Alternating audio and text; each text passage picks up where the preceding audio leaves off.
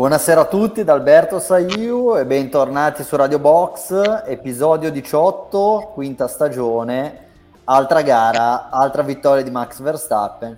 Questa volta forse con qualcosina in più da investigare, con qualcosina in più da, eh, da capire, magari qualche domanda rispetto alle varie strategie, qualcuno avrebbe potuto impensierirlo, se no poco cambia, vince la sprint, fa la pole nella sprint, avrebbe fatto anche la pole quella vera, poi comunque ha commesso un errore, quindi è dovuto partire dalla sesta posizione, poi ha vinto, direi senza nemmeno troppi patemi, la gara della domenica, nonostante una velleitaria rimonta di Lewis Hamilton nel finale. Quindi direi tutto regolare, tutto come sempre e come sempre insieme a me ci sono i miei cari compagni di viaggio, Salvo Sardina, Simone Valtieri, Luca Manacorda. Buonanotte ragazzi, direi.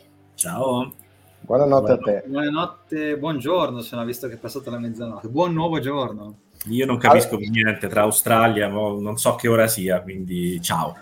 Ecco Simo, forse è la tua giornata fortunata perché magari ti facciamo parlare tre minuti, due minuti, un minuto di, di MotoGP, corrono le gare un po' quando vogliono, spostano i calendari però possiamo dire che questa volta lo spettacolo è stato, è stato degno di nota. Direi che forse la puntata di Radio Box eh, Ma, scusami, è stato, qua. È stato degno di nota perché non hanno corso, giusto? Quindi tutto sommato ecco.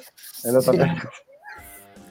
Si riferisce alla gara del sabato, dai, che hanno fatto un bello spettacolo alla gara del sabato che uno potrebbe pensare che è la sprint, ma non è la sprint, vabbè.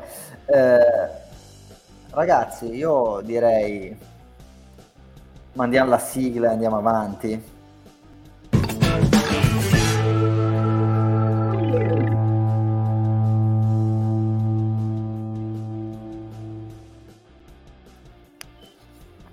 Allora, eh, ragazzi, partiamo da chi ha vinto e, e, e, da chi ha vinto e come ha vinto. Eh, Salvo, Max Verstappen ha vinto fondamentalmente seguendo alla lettera quella che era la strategia di Pirelli, quindi prima dell'inizio della gara Pirelli ha detto due soste, fermandosi in queste finestre eh, si vince il Gran Premio, o comunque la strategia più, più rapida. Verstappen e Red Bull hanno fatto quello e, e, banalmente, avendo la macchina più forte, il pilota più forte, la strategia sulla carta migliore, hanno vinto la gara. E, e questo forse potrebbe essere già un buon punto di partenza gli altri che gli partivano tutto sommato davanti perché Hamilton, Norris, Leclerc, eh, se non sbaglio anche Sainz partivano tutti davanti a, Luis, a Max Verstappen si sono complicati la vita in maniera incredibile, eh, magari tentando di, di, fare il colpo della vita, magari tentando di inventarsi qualcosa di particolare, e alla fine la gara l'hanno persa. Tu come hai visto questo gioco di strategie? Secondo te Verstappen ha vinto grazie alla strategia, ha vinto nonostante la strategia, ha vinto perché era la Red Bull la vettura più performante, un po' di tutto e se la risposta è un po' di tutto come presumo che sia, per favore vai ad analizzare in maniera analitica i vari punti. Eh, no, grazie a te per avermi dato la parola con una, una domanda difficilissima. Eh, no, sono, sono chiaramente del, del, partito che è stato tutto un po' un insieme di cose. È chiaro che una vittoria del genere non la, non la ottieni se non hai la macchina, una macchina che va forte. Comunque Verstappen è partito alla sesta posizione, è vero che eh, mi pare si sia ritrovato già quinto al primo giro, però poi eh, ha dovuto fare dei sorpassi per eh, arrivare lì dove è arrivato, aveva anche un passo che a un certo punto ha dimostrato essere eh, quello diciamo, più veloce, eh, per cui una vittoria da quel punto di vista abbastanza eh, lineare. C'è da dire che ehm, riguardo la strategia, è vero che Pirelli aveva detto che quella migliore sarebbe stata quella di insomma, fare due soste, hard, media, no scusate, media, hard, eh, media, eh, o media hard hard come poi appunto ha fatto, ha fatto Norris. Ehm, però ecco effettivamente c'è da dire che se vi ricordate la, il Gran Premio degli Stati Uniti ad Austin è sempre un po' borderline. Eh, tutti gli anni abbiamo sempre avuto eh, strat- di qualcuno che andava su una, qualcuno che andava su due soste. Eh, mi ricordo anche l'anno in cui, in cui vinse Raikkonen, se non sbaglio, che c'era stata una, una situazione del genere con eh, con Hamilton che aveva una strategia diversa rispetto a Raikkonen, insomma è sempre un po' un, un gran premio dove si va eh, a, ad esplorare, c'è sempre la possibilità di esplorare delle, delle, cose diverse. Probabilmente quello che non ha funzionato per Leclerc e che invece ha funzionato per tutti quelli che sono andati chiaramente sulle due soste è stata la, la temperatura ambientale, cioè effettivamente se è vero che gli altri anni c'è sempre stata un'incertezza, mai come quest'anno si sono avute le temperature così alte e chiaramente temperature alte portano a un degrado termico della gomma e spingono un po' tutti quanti verso la strategia due soste. Quindi da quel punto di vista lì sicuramente stata scolastica la, eh, la Red Bull, ha fatto quello che doveva fare, l'ha fatto bene, ma mi verrebbe da dire hanno fatto le cose in maniera abbastanza scolastica anche tutti gli altri. Forse l'unico che eh, ha provato a fare qualcosa di diverso è stato Hamilton e eh, mi verrebbe da dire che, che, forse l'ha pagata. Poi probabilmente, come abbiamo anche detto prima, eh, nelle nostre chat, se si fosse fermato prima, sì, forse sarebbe stato più vicino a Verstappen, ma non avrebbe avuto la gomma negli ultimi giri, quindi comunque la coperta era corta, eh, però ecco, diciamo che era chiaramente una gara a due soste, eh, bravo Verstappen, bravo Hamilton, bravi tutti, tranne uno, eh, che, che, lo hanno capito. Ecco. Va bene, Luca, Salvo ha già introdotto in maniera parziale l'argomento, chiedo a te che sei un, un, grande estimatore di Lewis Hamilton, per carità lo siamo tutti, ma so che il tuo cuore eh, batte un po' di quei colori, così di quel viola e di quel turchese che, che hanno contraddistinto eh, Lewis Hamilton nel corso della sua carriera e, e ti chiedo, secondo te questa è stata una grande occasione persa da parte di Hamilton o poi il distacco finale che abbiamo visto eh, sotto i due secondi è stato un po' frutto di come eh, si è dipanata la gara, ma in realtà Hamilton non ha mai avuto una vera chance di, di vincere questo Gran Premio? Ma eh, diciamo che non possiamo dire che un'altra strategia avrebbe vinto, però sicuramente ci avrebbe regalato un finale di gara più interessante. Comunque ha pagato la Mercedes in questi ultimi anni dal punto di vista delle strategie e anche del, del pit stop vero e proprio spesso è lacunosa e anche oggi non è che hanno proprio convinto perché con Russell hanno fatto come Leclerc la sosta unica che abbiamo visto non pagava. E con Hamilton sono sembrati un po' indecisi, l'hanno tenuto fuori quei tre giri che erano una metà strada da farsi una sosta sola e farne due, ha perso un sacco di tempo in quei due o tre giri di troppo che ha fatto, in più ha avuto una sosta, un cambio gomme lento perché ha avuto un problema all'anteriore destra. E quello gli è costato comunque secondi e traffico che alla fine nell'economia della gara sono, hanno pesato non poco. Che potesse vincere poi non lo so, appunto perché come hai detto anche tu eh, cambiava sia il fatto della della vita delle gomme che aveva alla fine, sia eh, quanto Verstappen poteva gestire o meno il vantaggio. Però sicuramente mh, mm, ci saremmo divertiti, sarebbe stata un po' più in bilico, diciamo, la vittoria. E quindi secondo me oggi la Mercedes, un po' come abbiamo detto anche la volta scorsa in Qatar, può un po' mangiarsi le mani, e Hamilton in particolare, perché ha perso un'altra occasione per fare un buon risultato. Buono, buono con lode. Eh sì, eh, comunque hanno fatto molto bene, sembra che effettivamente abbiano eh, ritrovato un po' il bandolo della matassa e probabilmente per la prima volta da moltissimi gran premi a questa parte Mercedes ha dimostrato di essere la vera seconda forza, perché più volte abbiamo detto Mercedes è lì, Mercedes riesce sempre a fare le cose un po' più ordinatamente degli altri e questo magari è anche il motivo per cui rispetto ai picchi di Ferrari e McLaren, loro sono in tutti i casi secondi nel mondiale, magari essendo raramente i secondi migliori eh, nelle singole tappe, oggi invece con Hamilton specialmente hanno dato l'impressione di essere i secondi in pista e anche lo stesso Lewis Hamilton ha è, sembrato molto soddisfatto del, del, secondo posto e più che altro di come questo secondo posto è maturato. Salvo, volevi dire qualcosa? Sì, volevo, dire, volevo aggiungere una cosa che poi magari è un tema che possiamo affrontare tutti quanti, ehm, perché non abbiamo parlato prima, non ne ho parlato prima, quindi mea culpa riguardo Verstappen, perché eh, guardando la, la, la gara di ieri, quindi la sprint race, e guardando la gara di oggi, eh, c'è un, un, dato che effettivamente è discrepante, cioè il, il ritmo che Verstappen aveva in gara e il distacco che Verstappen è riuscito a dare a tutti gli altri. Non credo che sia sosta- stata soltanto una questione di strategia, perché ieri ha dato 9 secondi a, a Hamilton in 19 giri, oggi eh, sono arrivati praticamente lì un paio di secondi tra i due. Secondo me il problema che lui ha lamentato più volte ai freni nel corso della gara era un problema reale, cioè non era un... Uh, spesso i piloti quando sono al comando sentono un po' i fantasmi, vedono le cose che non ci sono. In realtà, secondo me, stavolta c'era qualcosa che non andava sulla macchina di Verstappen e io mi spiegherei più in quel senso che non in una crescita eh, enorme della Mercedes che c'è stata, ma più che altro rispetto a, a McLaren e Ferrari che non rispetto Red Bull, alla Red Bull di, di Verstappen.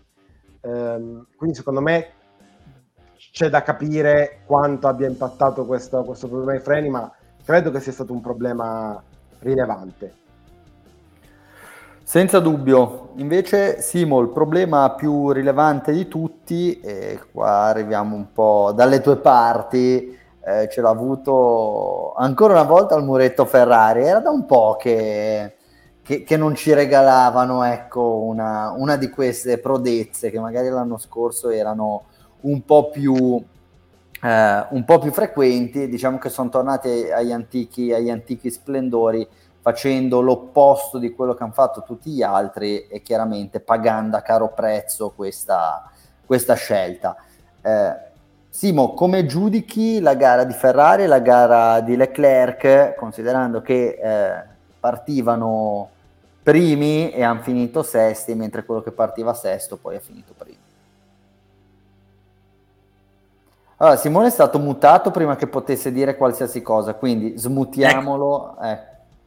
Eh. Eccoci, ci siamo. No, no, mi ero mutato da solo perché ogni tanto tossisco che ho un po' di mal di gola. Comunque, dicevamo, sai che Leclerc... Ah, eh, time out, eh, mandia- mandiamo una squadra a fare un tampone perché io quando... Non è Covid, è l'asilo di mia figlia, non ti preoccupare. È perché no, no, no, stai sereno. No, non, gira il Covid negli asili. Io il Covid non l'ho preso in tre anni, sono refrattario al Covid. Questo ah, qui è ah, proprio il, il raffreddore. Il, questo, questo, questo è il mantra Novax, ragazzi. No, è, non, è immune. È, io, sono, io, sono, immune. Tutti i tamponi che ho fatto in vita mia, tutti negativi, anche quando avevo tutti i sintomi del mondo. Comunque, al di là di questo che interessa poco, eh, parlando della gara della Ferrari, sai, Leclerc, mh, al di là del fatto che il grosso errore della sua gara è stata avvallare la strategia che gli è stata proposta dal muretto, eh, perché quando gli hanno chiesto via Team Radio possiamo andare sulla strategia C, mi pare, gli hanno detto che era questa qui eh, con una sola sosta, lui ha detto ah, fate voi, le gomme le sento bene. Pensa se le sentiva male, mi viene da pensare. E quindi al di là di questo errore un poco lungimirante, anche eh, avendo l'esperienza della gara eh, sprint che non era andata molto bene con, la, contenuta, con la tenuta delle gomme, anche se erano mescole diverse, al di là di questo non ha guidato male, anzi è riuscito a far vivere queste gomme e questa strategia non crollando radicalmente se non negli ultimi giri e riuscendo a salvare un sesto posto quasi dignitoso. Il problema è che partiva primo in partenza ha perso una posizione su Norris con uno scatto eh, peggiore, anche perché lo stesso Hamilton ha perso una posizione per colpa di Leclerc, quasi lo tamponava dopo il via e poi ha, insomma, si è fatto passare da Sainz, eh, Hamilton parlo.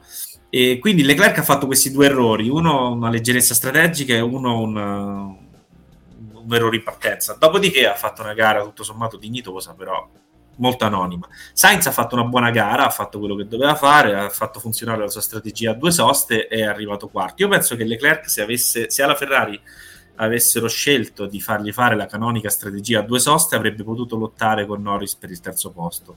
Ehm, per questo me lo fa pensare il fatto che Norris in ognuno dei tre stint che ha fatto, dopo, dopo aver mostrato nei primi giri un passo inarrivabile per la Ferrari, è sempre calato è sempre calato e nello steam finale è calato parecchio, tanto che Sainz quasi si era illuso di poterlo andare a prendere.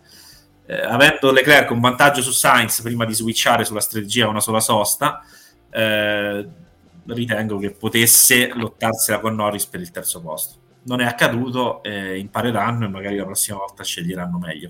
Eh, chiudo con un'altra piccolissima, un'altra piccola considerazione, il fatto di switchare ehm, quanto, quanto, sto usando questo verbo oggi, switchare, non lo so perché... È anglofono.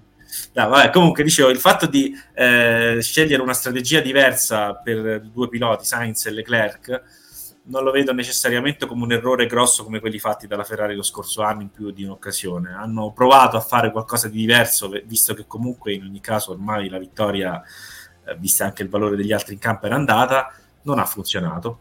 Banalmente non ha funzionato, ci hanno provato, è andata così. Beh, il vantaggio di switchare, come dici tu, è senza dubbio il fatto che non sbagli con tutti e due i piloti. Secondo me, se avessero, esatto. io uso un'altra parola, un altro anglicismo, eh, se, se si fossero committati su una sola strategia, probabilmente si sarebbero committati su quella sbagliata, quindi parleremo di un sesto, di un ottavo posto anche, anziché di un quarto, di un sesto. Quindi esatto. già, già ecco, vai, vai, a fare antiselezione del rischio, va bene così. Eh, No, è una gara poi strana anche quella della Ferrari perché sembra che a Leclerc di fatto non sia, eh, non sia girato nulla nel verso giusto, eh, hanno sbagliato la strategia, tutto quello che volete, eppure in una gara senza safety car sono arrivati fondamentalmente a 24 secondi da Verstappen che al netto dei, dei presunti problemi, eccolo lì, eh, dei presunti problemi di freni, eh, che, che, sicuramente abbiamo motivo di credere siano, siano, reali, però è un risultato che rispetto a quello che è stato un po' l'andamento della stagione non è nemmeno, eh, non rappresenta nemmeno uno degli scenari peggiori, anche visto quelle che sono le caratteristiche della pista di Austin, che ricorda alcuni tracciati in cui effettivamente la Red Bull ha avuto modo di schiantare gli avversari. Eh, però sai, oggi l'anomalia secondo me non è stata Ah, scusa, scusa, ti ho interrotto. Vai, vai, vai, vai. L'anomalia non è stata, secondo me, tanto di 24 secondi, che è un vantaggio non troppo alto preso dalla Ferrari, dalla Red Bull. L'anomalia è stata che la Red Bull non ha rifilato i soliti 20, 15, 30 secondi a tutti. E quindi alla fine eh, la Ferrari è stata sempre più o meno lì con Mercedes, eh, McLaren 10 secondi più, 15 secondi, 8 secondi a seconda del, delle varie gare, a volte a vantaggio di una, a volte a vantaggio dell'altro. La, la, costante che è mancata è stata la Red Bull dominante e comunque l'ha fatta vincere lo stesso Max perché è riuscito in ogni caso a portarla a casa. Sì, effettivamente più sento questi ragionamenti fatti da voi, più mi persuado della bontà degli stessi. Non, non, vi sto prendendo in giro, sono assolutamente convinto di questo. Anche perché se vediamo il gap tra Verstappen e Perez e vediamo la gara che ha fatto Perez, probabilmente qua eh, diciamo il, il, pilota che è fuori eh, rispetto a, a, al trend classico, al suo standard classico è proprio Verstappen. Nonostante ciò, partendo sesto, ha vinto ha vinto il Gran Premio. Allora, ragazzi, io qua eh, diciamo che ho, ho, un po' di difficoltà a, a, trovare un'altra chiave di lettura per questa gara, se non il fatto che è stata una gara che effettivamente avrebbe potuto darci moltissimo proprio per via di queste strategie così differenziate, poi eh, si, è, si, è, dipanata in maniera assolutamente, eh, assolutamente prevedibile per, per, certi versi, però un altro dei grandi temi è stato di nuovo quello dei, dei track limits.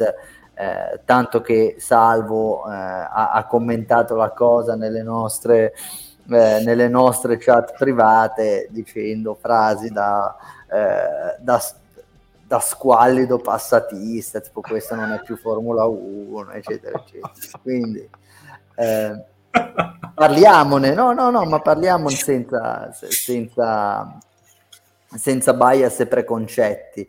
Eh, io ritengo che francamente i track limits, così come sono stati giudicati sia al venerdì eh, che al sabato, che oggi siano stati giudicati tutto sommato in maniera corretta, perché diciamo sempre eh, non si guadagna niente, non si guadagna niente, eh, Verstappen ha fatto la pole giustamente cancellata per 5 millesimi e magari andando lungo lì e portando più velocità in curva, quei 5 millesimi li guadagni e lì c'è la differenza tra il fare o non fare la pole e poi nella sprint race abbiamo visto un... Uh, Uh, un Russell che ha superato, non mi ricordo chi, eh, probabilmente un Alpine, se non dico una stupidaggine, eh, decidendo in maniera proprio cosciente, no. di Piastri, ah Piastri, ok, decidendo in maniera del tutto consapevole e dolosa di uscire dalla pista per compiere il sorpasso.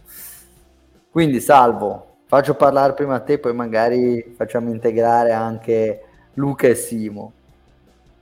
No, Come... Vabbè, eh, allora, intanto eh, sì, cioè, eh, è chiaro che la regola c'è, la regola è uguale per tutti, per cui se viene applicata in, in maniera non eh, eh, cervellotica, ma viene applicata appunto pedissequamente, eh, con, peraltro con l'utilizzo di questi sensori che sicuramente aiutano la direzione gara, eh, eh, va anche bene così per carità, però ecco, già la, la, ieri con ehm, l'episodio di Russell, ma anche oggi c'è stato a un certo punto eh, un, un'ipotesi di investigazione su chi? Su, su Verstappen che avrebbe spinto fuori, eh, fuori, dalla linea, fuori dalla linea bianca Leclerc in curva 12. Io semplicemente quello che dico è non è stata una gara particolarmente eh, entusiasmante sul piano dei sorpassi, eccetera. Se ci mettiamo poi lì a guardare il mezzo centimetro, tralasciando che comunque effettivamente Verstappen, se eh, nel caso con, con Leclerc ha spinto di, diversi, eh, for, forse anche di mezzo metro fuori Leclerc, eh, però ecco, mh, io rimango sempre dell'idea del let them race, cioè facciamoli correre e, e poi si aggiustano loro. Poi detto questo è chiaro che un limite ci vuole, non mi piace eh, spesso quando si parla della Formula 1 di, di, quanto la Formula 1 è rigida sui track limits, eh, vengono prese delle immagini dall'automobilismo americano e vengono prese le immagini tipo della NASCAR che a quanto pare eh, a, Watkins, a Watkins Glen in curva 1 fanno praticamente tutta un'altra pista rispetto a quelli che, che, che sono i cordoli eccetera. Quindi non mi piace neanche quello però credo che ci vorrebbero dei limiti eh, un po' più eh, gestibili, un po' più chiari, il cordolo po- probabilmente dovrebbe essere pista in modo tale che i piloti quando sono sopra, sopra, il cordolo con le ruote sentono di essere sopra il cordolo e quindi sanno se sono andati oltre eh, oppure no. Quella lì banalmente è anche una misura per fare in modo che i piloti si accorgano e non debbano stare lì a chiedere eh, se, se, se, sono dentro, se sono fuori, no? E, ehm, e, a riprova di quello che ti sto dicendo c'è il fatto che se vi, se vi siete resi conto tra, tra, venerdì e sabato hanno allargato il limite in curva 19, la curva dove Verstappen è andato oltre, hanno allargato la linea bianca, proprio hanno disegnato un pezzo di linea bianca sul cordolo per eh, allargare di quei boh, 10 cm eh, il limite della pista in quella curva. Perché lo fai?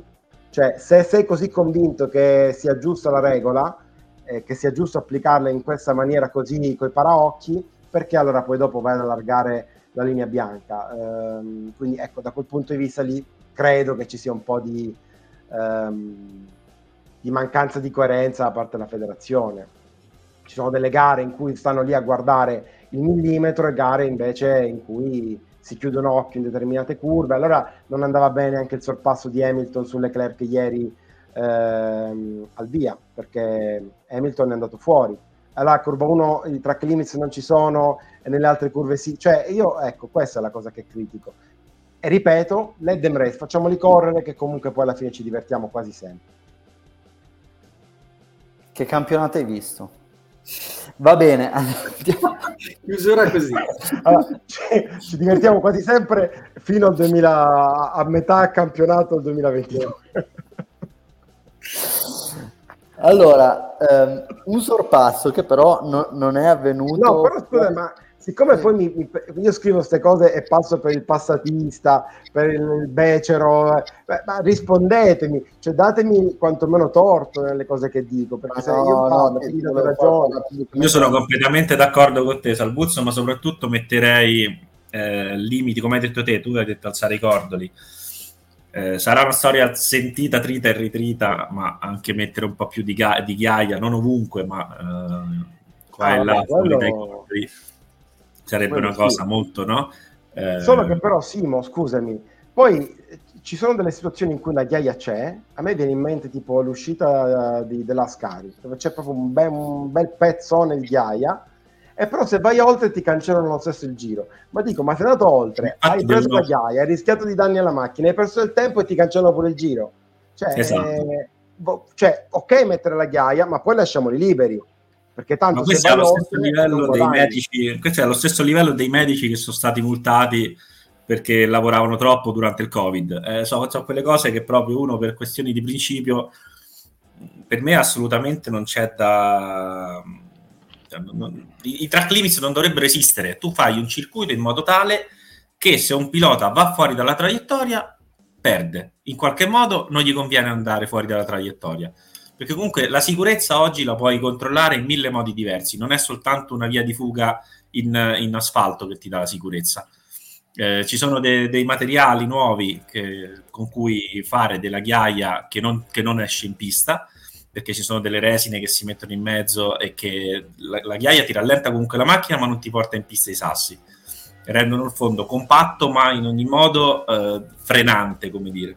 Ci sono tante soluzioni andrebbero utilizzate. Magari non c'è la possibilità per tutti i circuiti di utilizzarle per questioni economiche immagino e penso perché comunque non è che si corre sempre soltanto in posti che hanno la possibilità di fare ciò e quindi eh, si va avanti così e ogni tanto riescono fuori problemi di track limits e tutto quanto. È una parola che non sopporto.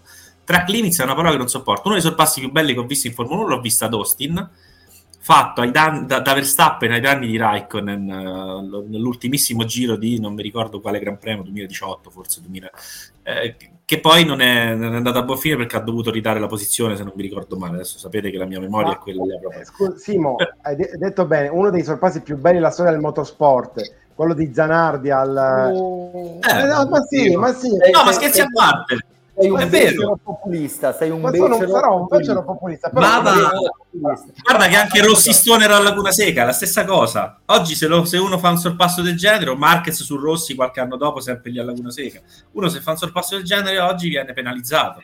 Due eh, no, togliamo, togliamo, le curve, togliamo le curve, è, è, un crimine quel sorpasso lì. Cioè uno fa la curva, quell'altro taglia la chicane, lo passa, ma ragazzi di cosa stiamo parlando? Non è andato sull'erba, non è che ha rischiato lui stesso di... È andata, è andata. Di cosa stiamo parlando? Perché Zanardi, perché italiano. Ma assolutamente no, è uno dei sorpassi più belli che, che, si siano mai visti. Uno dei duelli più belli in epoca moderna, invece, eh. è quello tra Kubica e Massa al Fuji sotto la pioggia nel 2007, mi pare. E anche lì, se andate a vedere gli onboard, praticamente più il tempo che hanno corso nelle campagne giapponesi che in pista. È stato bellissimo da vedere, però se non gli dai un cioè bisognerebbe trovare una via di mezzo almeno perché là hanno veramente tagliato macchine che entravano e uscivano dalla pista e, e, qua invece appena si esce di un poco si rischia di vanificare un, una bella manovra al lavoro di un pilota e di un team. Quindi, cioè, magari trovare una via di mezzo da mantenere tutte le gare sarebbe la cosa migliore. Se no, tutte le puntate siamo qua a parlare di quello. Aggiungo. Abbiamo 24-25 puntate l'anno, quindi Aggiungo che quando da piccino io giocavo a Formula 1 94, mi pare, quindi immaginatevi che, che, cacchio di gioco era. A Imola riuscivo a fare un tempo di 10 secondi inferiore perché ecco. tagliavo tutta l'ultima pezzo sul prato e arrivavo direttamente alla, al traguardo. Così. Tagliavo Giusto la variante. Esatto, secondo me andrebbe fatto, no, scherzi a parte. Però ecco, quello che abbiamo detto secondo me è sensato. Mm, track limits, quando sono soprattutto di mezzo millimetro... Mh, mm, sono una cosa odiosa. Eh, non, non, riesco a concepirli, non, la mia mente non ci arriva, mi dispiace. Beh, dopo aver sentito parlare di un videogioco del 1994, aver parlato... era un videogioco, GP, GP, come si chiamava? GP2? GP, io, io ho parlare, ora tu mi fai finire. Cheat. Prego. Ecco, e dopo aver in maniera spericolata paragonato i medici che salvavano vite durante il Covid, stai attento perché visti quei colpi di tosse ti potrebbero venire bene. Al cancellare dei tempi a Verstappen in qualifica, io direi che possiamo andare oltre. Grazie per il contributo, Simo. Comunque, prego, non mi veniva un esempio migliore. Ecco, fai te gli altri. Ma, poi, ma non... poi, scusami, adesso io non è per difendere Simo, ma parli tu che poco fa hai detto due volte committare cioè, eh, io, io, io, io bisognerebbe incatenarsi a, a, alla sedia dinanzi a un committare. Scusami, io, io eh, prendevo, in giro Simone, prendevo in giro Simone che diceva switchare. Vedi, eh, sì, si e allora X Factor che fanno? Non switchano. Eh, salvo, purtroppo io non so come mai non ho qua la dashboard lo, lo può mandare fuori, tre minuti. Oh, grazie. L'avevo, l'avevo, difeso, però dinanzi a questa cosa eh, chiaramente non è più possibile soprassedere. Eh. Grazie. Allora, No, no, ma io stavo bene lì. Stavo, guarda, sto a fare storie su Instagram. Quindi andate su, su Motorbox Spot su Instagram perché fra poco escono. No, v- vedo che ha qualche difficoltà. Comunque, Luca, andiamo avanti. È stato un sorpasso che a inizio anno sembrava incredibile. McLaren mm. finalmente ha riagganciato il quarto posto. Sì. Agganciato, agganciato perché non si è mai trovata in quarta posizione e direi molto bene anche oggi. Cioè, arriviamo quasi al punto che questi che a inizio campionato facevano fatica ad arrivare in, eh, in, eh, in Q2, oggi arrivano terzi e, e, storcono il naso perché la gara non è andata così come si sarebbero aspettati. Lavoro sì. eccezionale e ti aspetti che possano ancora crescere da qui in avanti? Eh, allora per quest'anno direi che un po' siamo a fine sviluppo per tutti, è vero che poi tipo qua ad Austin abbiamo visto Asse e Aston Martin stessa portare tante novità, quindi vale più per alcuni team che per altri. Allora la McLaren il suo grosso step in avanti l'ha fatto e probabilmente anche come, come base per il prossimo anno sarà molto interessante e diciamo che oggi sono avuto la sfortuna di perdere di nuovo Piastri per un contatto nelle prime fasi, se no avrebbero preso sicuramente più punti perché Piastri probabilmente col senno di poi una gara lineare sarebbe arrivato lì tra Sainz e, e Leclerc e Perez, quarto, quinto, diciamo. E Norris appunto è arrivato terzo e, c'è quasi il rammarico, ha creato solo terzo, però le classifiche appunto gli stanno sorridendo perché hanno scavalcato l'Aston Martin al quarto posto. È dura che riescono a prendere Ferrari e Mercedes, però un quarto posto che li lancia per l'anno prossimo. E eh, Norris anche nella classifica dei piloti può salire di diverse posizioni perché lì con i piloti della Ferrari e con Russell. E mh, parlando di classifica piloti segnalo anche che Hamilton con il risultato di oggi si è portato a meno 19 dal secondo posto di Perez che è sempre un titolo platonico quello di vice campione però per Perez potrebbe valere o meno la conferma in Red Bull riuscire ad arrivare secondo e con quattro gare con ancora pure le sprint di mezzo lo vedo molto molto male Diciamo che sarebbe sacrosanto che arrivasse secondo nel mondiale chiunque, chiunque, ma non Sergio Perez. Eh, il grosso problema è che togli Perez da lì e chi ci metti? Yuki Tsunoda. Ricciardo. Io da grande stimatore di Ricciardo, però cioè, diciamo che questo suo comeback va bene che è tornato col polso rotto, va bene tutto, però non è che stia convincendo in maniera co- no, beh, così oggi, definitiva. O- oggi comunque considera, considera che Ricciardo era comunque più o meno lì, sempre in zona punti, in zona Tsunoda, poi è stato l'unico insieme a Leclerc ad andare sulla SGA a una sosta. Lui poi ha fatto la seconda sosta perché al penultimo giro ha messo le, le gomme soft altrimenti al penultimo, no, a, a 7 giri alla fine ha messo le gomme soft. Però ecco, chiaramente è stato un, un ripiego per cercare di pescare il jolly eh, e, e, rimontare, ma anche Ricciardo, un po' come Leclerc, è stato beffato da, questa, da questo tentativo un po' disperato di, di andare su, una, su, un, su, un, pit stop soltanto. Sì, però ecco, eh, lasciando stare la gara di Ricciardo, diciamo che da quando è rientrato purtroppo non ha avuto modo di, di, di, cimentarsi in continuità rispetto a quella che è la sua attività agonistica per via de, dell'infortunio serio che ha subito eh, in Olanda, però c'è da dire che francamente non è quella chiamata così chiara che dici faccio sedere Perez, metto dentro Ricciardo e sicuramente le cose andranno meglio. Poi non abbiamo la certezza oggi no, eh, che oggi no. Oggi no, oggi no.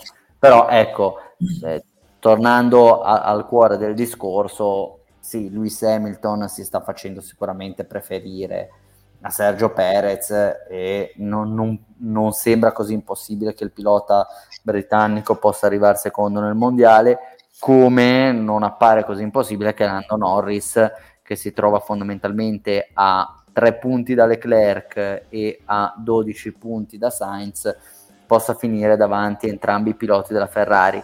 e se dovesse continuare così anche il quarto posto di Fernando Alonso probabilmente non è così, non è così sicuro. Ecco. Alonso potrebbe finire anche eh, sesto, settimo questo mondiale. È un po' un peccato, però ecco, ci consente di parlare di Aston Martin. Eh, Luca, Aston Martin eh, si è comportata abbastanza bene oggi. Sì, è, è, interessante quello che è successo in casa Aston Martin perché loro praticamente hanno avuto un venerdì disastroso, eliminati entrambi in Q1 come non era mai successo quest'anno e hanno fatto un reset totale che è una cosa che in un weekend eh, di gara sprint dove quindi sono, c'è una sola sessione di prove libere non è poi così penalizzante dire faccio reset e riparto dalla pit lane alla domenica e sono tornati anche al fondo vecchio, quindi cioè, da quel punto di vista bocciare così una novità non è il massimo, però... So, solo Alonso, eh? Solo Alonso, solo Alonso, quindi anche lì tra l'altro è strano perché poi Stroll ha fatto forse la sua miglior gara degli ultimi sei mesi, quindi forse è una, una novità ad personam per risollevare un po' il morale di Lens. Però appunto, al di là del dispiacere per il ritiro di Alonso che aveva fatto una bella rimonta, diciamo che eh, la cosa interessante secondo me è quella che in un weekend sprint la loro strategia di sacrificare la partenza in griglia, in griglia a partire dai box, eh, modificando, mettendo a mano alla macchina che era stata disastrosa venerdì e sabato, eh, ha pagato abbastanza. Eh, però ecco, comunque alla fine, pur avendo un po' risollevato il weekend, eh, resta il fatto che attualmente sono quinta forza e sono diventati quinta forza anche nella classifica dispiace un po' per loro per come erano partiti, ma con un campionato così lungo riuscire a resistere a distanze fondamentali loro quest'anno perlomeno non avevano ancora i mezzi per farlo evidentemente. A quanto pare no. Allora, se non avete altre considerazioni da fare sulla Formula 1, io intervisterei il nostro tuttologo della MotoGP. Avete qualcosa da dire? Salvo Luca? No, no, andiamo con le due ruote, dai. Oggi allora. se l'è guadagnata, diciamo, poi diremo perché. Vai Simo. Allora, fino a metà della scorsa gara il mondiale sembrava aver preso una piega ben definita. Martin, campione del mondo, stava rimontando in maniera pazzesca e invece proprio quando doveva controllare, portare a casa una gara già vinta, si è steso, ha vinto Bagnaia, quindi punti importanti e poi di nuovo sabato, e poi ci spiegherai perché si è corso il sabato, Martin di nuovo primo, poi nell'ultimo giro da primo è scivolato, quarto, quinto, sesto, non, non mi ricordo con esattezza, Bagnaia arriva secondo e ora a poche gare dal termine il mondiale sembra di nuovo finito, ma questa volta a vantaggio di Pecco Bagnaia, che però sappiamo essere uno specialista nel cadere quando non deve cadere, quindi potrà perdere ancora moltissimi punti. Simo, raccontaci cosa è successo in Australia, tra l'altro sempre pista bellissima, dovrebbero farli correre secondo me la più bella pista del mondiale. Senza ombra di dubbio. E niente, dai, raccontaci cosa è successo a Filippa Island. Allora, molto banalmente, i meteorologi australiani sono molto bravi. Avevano già previsto l'orario esatto dell'arrivo del, insomma, del, del peggioramento delle condizioni atmosferiche e del vento, soprattutto, che è una cosa pericolosissima per i piloti di moto, eh, perché arrivavano delle raffiche a 50 all'ora che eh, facevano, erano pericolose per i piloti. Considerate che il Gran Premio della Moto 2 non è stato, non si è visto molto bene in televisione, ma è stato sospeso dopo che Vietti è caduto perché è sbalzato a terra da una raffica di vento. Al decimo giro hanno sospeso la gara della Moto 2. Dopo sarebbe dovuta andare in scena la sprint eh, della MotoGP alla domenica. Perché la sprint alla domenica? Proprio perché, come dicevo prima, i meteorologi avevano previsto che, ci, che sarebbero potute esserci delle le condizioni per annullare e per non far correre la gara, per cui avevano pensato bene di, di anticipare, non i meteorologi, quelli della Torna avevano pensato bene di anticipare la gara al sabato, la gara lunga al sabato, e di tenersi la sprint per la domenica nel caso in cui il tempo fosse stato clemente. Non è andata così e sabato abbiamo assistito a una gara veramente interessante, veramente molto divertente, con l'epilogo sicuramente più bello eh, di, di, tutta la stagione, come, come, diciamo spettacolarità. Perché cosa è successo? Martin, come eh, dicevi te Alberto, nelle ultime gare ha un altro passo, riesce a sfruttare benissimo tutti gli aggiornamenti che la Ducati gli dà, eh, cosa che non sta facendo Bagnaia, ad esempio lavora con un abbassatore vecchio ancora, col vecchio prototipo di abbassatore, ed è anche uno dei motivi per cui va un pochino più lento in, questi, in questa fase del campionato. Cioè, preferisce lavorare con qualcosa che conosce meglio piuttosto che con novità che ancora non ha capito a fondo. E Martin fa funzionare tutto, va come un treno, prende la pole position, eh, parte, parte benissimo, prende tre secondi a tutti, però Martin che ha fatto? Ha montato la gomma soft. Aia. E la gomma soft in Australia era palese che non sarebbe arrivata alla, alla fine. Tipo della... Sainz nella sprint, diciamo.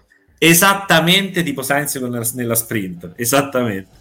Infatti l'avevamo commentato così sulla, sulla nostra chat. E, però l'ha guidata talmente bene sta, sta gomma soft, eh, Martin, l'ha usata talmente bene che a, a 7-8 giri dalla fine era impensabile credere che il gruppetto di inseguitori, che in quel momento era composto da Binder, Zarco, Bagnaia e, chi era la, e di Gian Antonio, il bravo di Gian Antonio, eh, potesse andare a riprenderlo. Anzi, Bagnaia a due giri dalla fine era quinto e si era anche un pochino staccato dagli altri tre. Quindi comunque c'era Martin primo, Bagnaia quinto, gli altri tre in mezzo che se la lottavano. A un certo punto che è successo? È successo che tirati e trainati da Zarco, compagno di squadra di Martin nel team Pramac. Infamone, eh, un po'.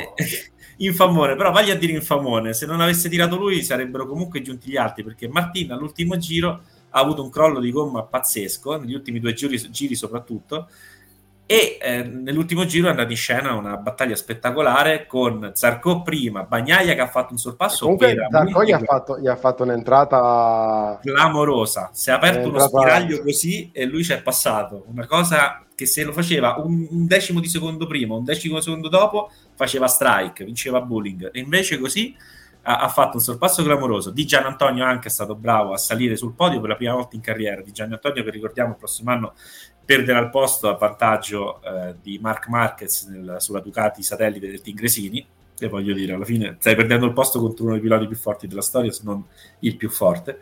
E, è stato molto bravo perché adesso che, che, è riuscito a trovare il feeling con la moto eh, purtroppo dovrà, dovrà, lasciare quello che lui ha definito essere il suo giocattolo. Dice peccato adesso che vado, vado forte su sto giocattolo me lo levano e quindi niente, Bagnai è arrivato secondo, ha preso 20 punti, eh, Martin alla fine è crollato in quinta posizione e ha perso quindi altri 9 punti. E adesso in classifica è a meno 26. Tu prima Alberto dicevi mondiale che sembra indirizzato a Bagnaia, ma manco per il sogno, perché ci sono 4 gare lunghe più 4 sprint, fanno 148 punti. Vuol dire che ancora è tutto no aperto, di più, perché basta una caduta, basta un errore, bastano due gare un po' così è tutto, è tutto rimesso in gioco. Va detto però che le prossime due gare, Thailandia e eh, Malesia, sono due piste dove Bagnaia eh, non dovrebbe avere le difficoltà che ha avuto in Giappone e in Australia. Eh, sono piste dove comunque storicamente si trova un po' più a posto. Storicamente si trova a posto pure Martin, però lo scorso anno ha fatto la, la pole position, eh, credo su entrambi i tracciati, salvo poi cadere in gara. Eh, adesso forse, forse uno dei due. Comunque, Ecco, diciamo che è una lotta tra due che sono, sono, sono mediterranei, sono, sono, come dire, sono... E via di eh, bias, e via di stereotipi. Vai. E vai di stereotipi, no? Sono due che ogni tanto la, la cavolata la fanno, no? E quindi è, è, tutto molto aperto e anzi questa componente in più nella lotta potrebbe essere una, un qualcosa che apre a scenari inimmaginabili. Bezzecchi è terzo a una settantina di punti, ad esempio, è completamente fuori dalla lotta per, per la vittoria finale ormai, però non si sa mai quello che potrà accadere. Saranno però, otto gare, io non vedo l'ora di dire una cosa, anche per rispondere a, diciamo, a, quel commento un po' becero che ha fatto il nostro presentatore, che ha detto, ah, ma Bagnai è uno specialista nel cadere, cioè sei veramente, sei veramente inqualificabile sei veramente inqualificabile. E per rispondere a questo tuo essere inqualificabile, vorrei dire, spazzando una lancia fuori di Bagnà, di cui non sono un grande stimatore. Qua, eh, bisogna... No, a me piace Bagnaia invece, solo che cade, eh, ragazzi. No, eh, però dico a favore di Bagnaia c'è da dire che è vero che cade, ed è, e cade tanto ed è caduto tanto, però eh, effettivamente non mi ricordo chi lo diceva all'interno della Ducati, ho letto questa dichiarazione che dicevano ehm, però è uno che ehm, sotto pressione rende bene. Ed effettivamente se ci pensate poi lui l'anno scorso ha smesso di cadere quando è, davvero ha capito che, che senza cadere sarebbe andato a prendere Quartararo. E ehm, chissà che magari anche quest'anno una volta che è stato davvero messo in difficoltà da, ehm, da Martin non sia veri di nuovo quella non accada quello che era accaduto l'anno scorso, cioè riesca a trovare un po' la quadra quando è messo molto molto sotto pressione, cioè uno che magari ha l'indole di fare la cazzata quando è un po' più tranquillo. Posso dirti che secondo me è l'incontrario, e poi vorrei sapere Simo cosa ne pensa. Cioè, lui l'anno scorso all'inizio comunque aveva una moto che andava, la Ducati era la moto più forte e quando ha qualcosa da perdere sbaglia appena non ha più niente da perdere, non sbaglia. L'anno scorso ha iniziato ad andare forte a vincere gare quando era a meno 250 punti da quarta Raro. Quando l'ha raggiunto è ricascato, poi con la moto andava al triplo e ha vinto lo stesso il mondiale. Però si era messo nei pasticci proprio quando aveva completato la rimonta, uguale a quello che ha fatto Martin. E lui quest'anno ha iniziato di nuovo a fare punti su Martin dopo che Martin l'ha superato in classifica. Quindi mi dà l'idea che sia quasi il contrario, quando non ha niente da perdere, spalle al muro, boom, non pensa e fa le cose bene e, e riesce a tirare fuori il talento. Quando ha troppo tempo per pensare, tante volte è caduto. Non lo so, a me dà questa impressione. Poi sicuramente le persone che sono all'interno di Ducati lo conoscono infinitamente meglio e riescono ad analizzare il perché qui è caduto, il perché lì ha vinto, perché qua ha fatto secondo Poi e, e tutte le metodologie che... di lavoro. E poi faccio eh, rispondere Simo che sicuramente lo sa meglio di noi, immagino comunque che quella caduta lì a Barcellona ti lascia delle scorie. Eh. Sì, sì. E poi facciamo un disclaimer, sempre per usare degli anglicismi, noi ogni tanto facciamo dei commenti beceri, ma non tanto perché ce l'abbiamo con questo o con quello, ma per fare incazzare Simone e quindi ogni tanto gli diciamo delle cose aberranti sulla MotoGP e sui protagonisti della MotoGP perché Simone ci tiene. Quindi... Ho imparato a ignorarli, però dai. Oppure tipo quando commentiamo non ti offendi più. No, sì, ma sì. anche io, oggi ci ho provato offendo più per i commenti sul Toto Box. Oggi ci ho provato con Leclerc dopo la partenza a infamare la partenza di Leclerc, ma anche lì c'è no. da, da, da, spiegazioni razionali, sbagliate. Da quando è diventato papà che non è più lo stesso. Ah, esatto. Non sei più una testa cara. C'è un altro livello di interessi, vero. È vero. Allora, riguardo a quello che dicevate su Bagnaia, in realtà sì, tendo a essere più o meno d'accordo con Alberto più che con Salvuso su questo aspetto, perché se messo realmente... Che poi non è una regola precisa in realtà, perché anche sotto pressione Bagnaia è stato in grado di rendere e parecchio eh, in, in, determinati casi, perché poi non è che sei sotto pressione soltanto se la gente ti, ti, insegue in classifica, sei sotto pressione anche se stai davanti o se devi inseguire, cioè stai, è comunque un mondo che la pressione te la genera gara per gara, eh, quindi non riesco a trovare una regola, ecco. Quello che eh, riesco a pensare è che effettivamente quando c'hai in mano il mondiale che allenta un attimino la presa, si deconcentra un attimo, fa la vaccata. Quello è successo più di una volta.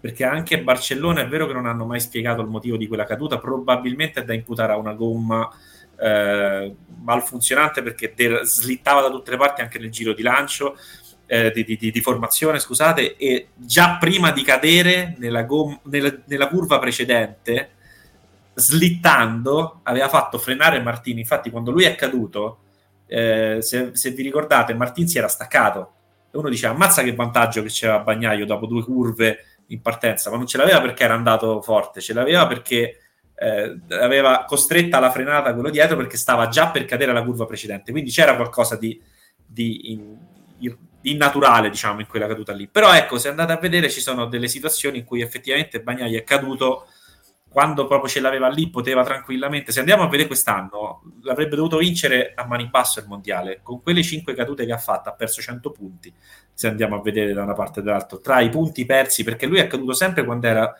primo o secondo, e se non è caduto, se andate a vedere la classifica delle gare, quelle normali, non delle gare sprint, lui ha fatto ogni volta che è arrivato al traguardo sul podio, sempre primo, secondo, una volta terzo quindi vuol dire che comunque ce l'ha sempre in mano, arriva sempre alla gara e questo è il punto for- di forza di Bagnaia, che riesce a fare un lavoro di, di, crescita durante il weekend, di setup con gli ingegneri, tutto quanto, alla fine la quadra la trova. E io sono convinto che anche se avessero corso la sprint, quella che non è stata, non è stata corsa eh, questa mattina presto, eh, avrebbe potuto fare bene, nonostante nel warm-up fosse soltanto ventesimo a 4 secondi da Martin io non sono sicuro che anche da quel warm up avrebbe capito cos'è che non funzionava e in gara sarebbe andato bene. Quindi questo è il punto di forza. Il punto debole è proprio che talvolta è successo che perde la concentrazione e fa la vaccata o per troppa foga o per eh, no, rilassatezza non si può perché in sella una moto non ti rilassi però magari non lo so pensi troppo non lo so che fatto sta che 100 punti avrebbe dovuto avere, ne aveva 60 quando è arrivata la caduta di Barcellona, quindi ne avrebbe dovuto avere 160, cioè sarebbe potuta cadere a Barcellona e saltare tre gare se, se non avesse fatto errori. Però il mondiale è fatto anche così, non è che uno fa 40, gra- 40 gare, 44 gare quest'anno, no 42 scusate, erano 21 per 2 e non cade mai, ogni tanto l'errore, l'errore arriva. 5 cadute su 30 e passa gare non sono pochissime, non sono neanche tantissime, ma non sono pochissime. I suoi rivali, Bezzecchi è caduto quattro volte e Martin 3. È comunque quello che cade di più. Muy bien. Vabbè, dai, ti abbiamo fatto un po' sfogare. 20 fatto. minuti di MotoGP, quando ti ricapitano, Simo? Infatti, vabbè, ho capito, col Mondiale Formula 1 già assegnato, che dobbiamo fare, ragazzi? Eh, eh, prossima per arrivare all'ora... Volta ti, prossima volta ti faccio fare 20 minuti su Tony Arbolino che mi ha, Beh, ha fatto una gara appassionato. Cioè io ero lì che stavo facendo stavo finendo gli ultimi pezzi non avevo poi mh, mm, non avevo molto sonno mi sono messo lì con la tv acceso ho visto Tony Arbolino e mi veniva voglia di tatuarvi scritto Tony qua in fronte per, per, perché è un idolo totale cioè ha fatto una cosa delle cose clamorose. Però la prossima volta o, o magari sai la prossima stagione potrebbe essere una stagione che dedicherai interamente a Tony Arbolino. E detto questo, possiamo andare mm, sulle cose importanti. Eh, sulle cose importanti, qua abbiamo veramente rischiato abbiamo tre gufi qui. Vai, vai.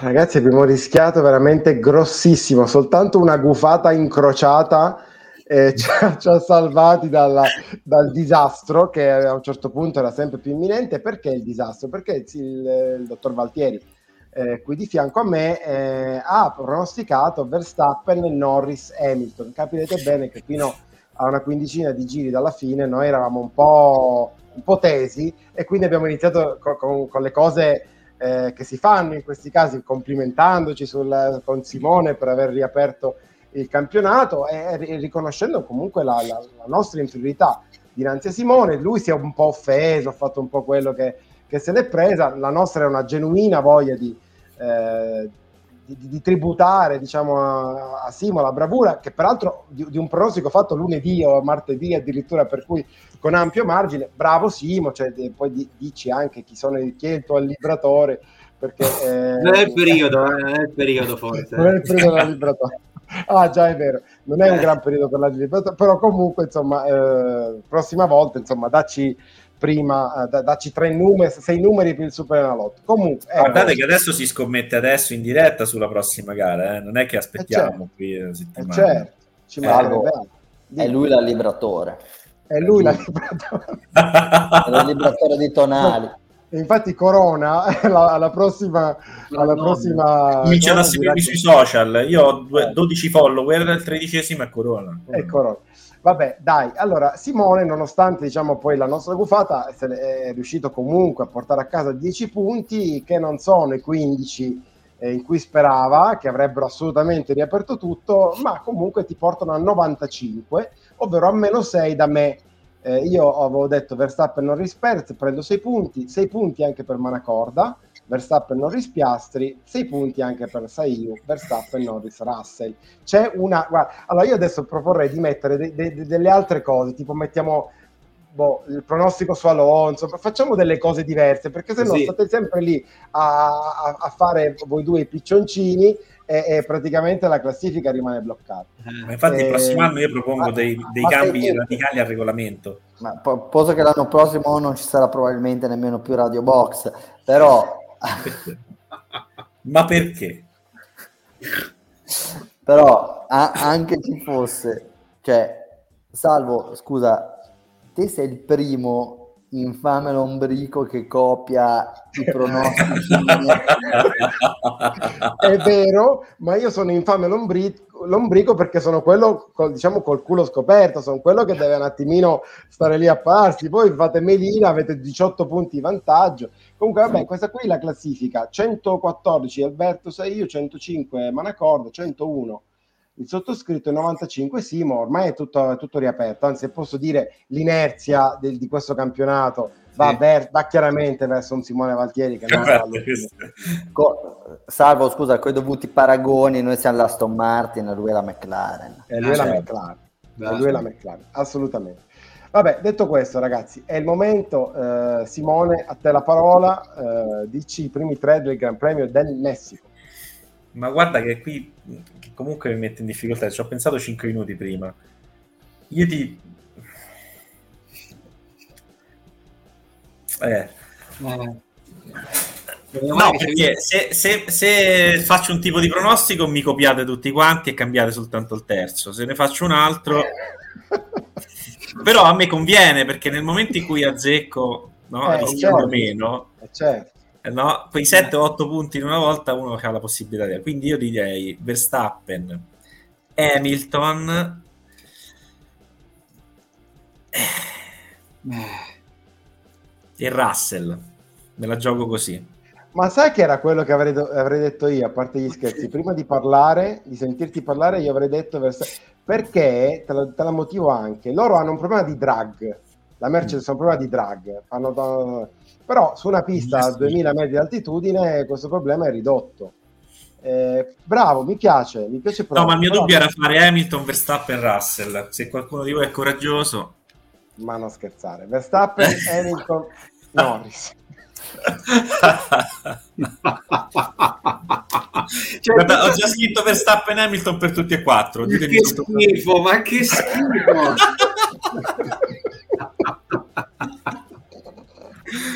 Oh, porca miseria. Oh. vai, vai. Verstappen, Hamilton. Non mi ricordo più una cosa, ma io se inverto Norris e Hamilton posso, no? Sì, sì. sì. Dai, allora faccio Verstappen, Norris, Hamilton. E poi dice a me che è schifo. Io ho cambiato il secondo, sono l'unico. No, lui si è preso un rischio, eh, perché se la McLaren eh, perde nel finale come oggi... Vergognati. Eh, Vabbè, però permettimi Alberto, sorprendici, facci un Alonso. Eh, ma c'hai, c'hai, c'hai 19 punti su, su, Simone Valtieri. 19 punti sono tanti. C'è cioè, qua c'è margine per, darci, per dare una, un Alonso su Noda a Piastri. esatto, cioè, per, per immaginare un Perez vincente, capito? Che lo volevo mettere sul podio Perez, però non mi fido, fa troppo... In effetti sai che Perez in Messico va sempre forte lui. Non è vero. No, non è vero. Esatto, ho fatto un po'. Per culo. Però, sì, esatto. Secondo me sarà un... L'anno scorso ha fatto secondo, no? Terzo. Terzo. Sono due anni, se non mi ricordo male, che il podio è Verstappen Hamilton Perez. Ed è il mio pronostico. Verstappen Hamilton Perez. Eh, non puoi. Non puoi. Ah, non posso, non posso, è eh, vero, non, non posso. Eh, non, puoi. Eh. non puoi, è vero, scusate, è vero, eh. sì, sì. Eh. Verstappen, qualcuno ha detto Verstappen, Russell, Hamilton? No. No. no. E non lo dico neanche.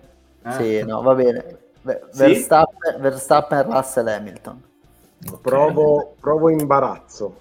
Due pro, beh, ci sono due pronostici. Tanto non, ho me- tanto non ho messo Russell, se- eh, tanto sono l'unico che non ha messo Hamilton secondo. No, qualcuno no, ha messo Norris secondo. Io ho messo Norris. Diciamo che se Norris arriva a podio, stavolta mi gioco effettivamente con tre gare alla fine sarà difficile poi recuperare. Ma non succede, Simo, vai tranquillo. No, questo, perché questo è uno scenario che se azzecco il massimo, 15 io, 10 Alberto, 7 punti Salvo, 6 Luca. Vabbè, ragazzi, io direi che siamo quasi arrivati all'ora, quindi ci salutiamo Simone è stato nascosto dal nostro banner, quindi seguiteci, Facebook, YouTube, Instagram, Twitch, abbiamo anche Twitch, ogni tanto me lo dimentico, e Spotify per riascoltare la puntata anche in streaming. Ragazzi, un saluto, un abbraccio, vi auguro la buona Vedremo domenica Vediamo. prossima realisticamente di nuovo a questo orario comodissimo, torno di alle 21, sarà bellissimo passare con la nuovi... Siamo i nuovi Gigi Marzullo dell'intrattenimento esatto. italiano, dell'entertainment esatto. italiano. Va bene, ragazzi. Buonanotte, ciao, ciao. forza di Gian Antonio. Ciao. Ciao.